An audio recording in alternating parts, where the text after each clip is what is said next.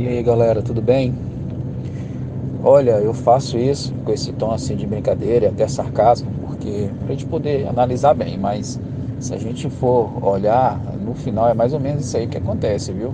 Os caras que ficam é, perdoando traição, no final acontece mais ou menos isso aí. Ele perdoa uma, perdoa duas, na terceira, na quarta já perdeu o valor mesmo. Você está entendendo? E daqui a pouco eles começam a fingir que não sabem o que está acontecendo, entendeu?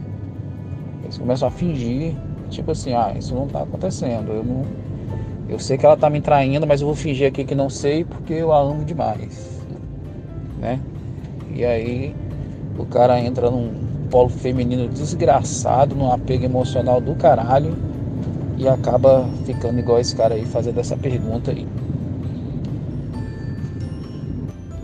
Eu sei que tem muitos aqui no grupo que já, que já passaram por isso. Muitos aqui no grupo já perdoaram traição, assim como eu já perdoei. Todo mundo aqui conhece a minha história. O final não foi bacana, não foi legal, entendeu? Então eu não acredito nesse negócio não, você tá entendendo? Se traiu uma vez, na primeira vez, já tem que. Você vê aí que é a segunda vez, né? É a terceira vez. E o cara tá perguntando se, se perdoa ou não. É claro que é muita falta de informação, amor próprio, falta de orientação, entendeu?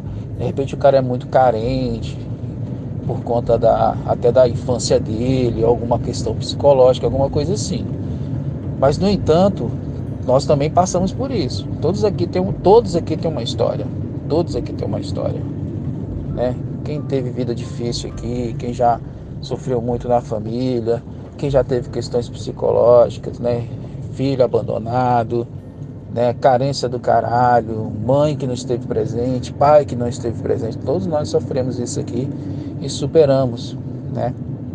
Superamos porque aprendemos a ter amor próprio, aprendemos a realmente a, a nos valorizar, certo? E entender realmente quem somos, né? Então é o que falta para esse rapaz, né? Entender quem ele é. É o que eu falo. Esse cara a gente pode conhecer a todos.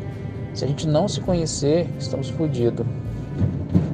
Nós temos que admitir, admitir nossas fraquezas, né? Olha, eu sou fraco nisso, então é nisso que eu vou melhorar. Né? Olha, eu estou apanhando nisso, então é isso que eu vou apanhar. Você está entendendo?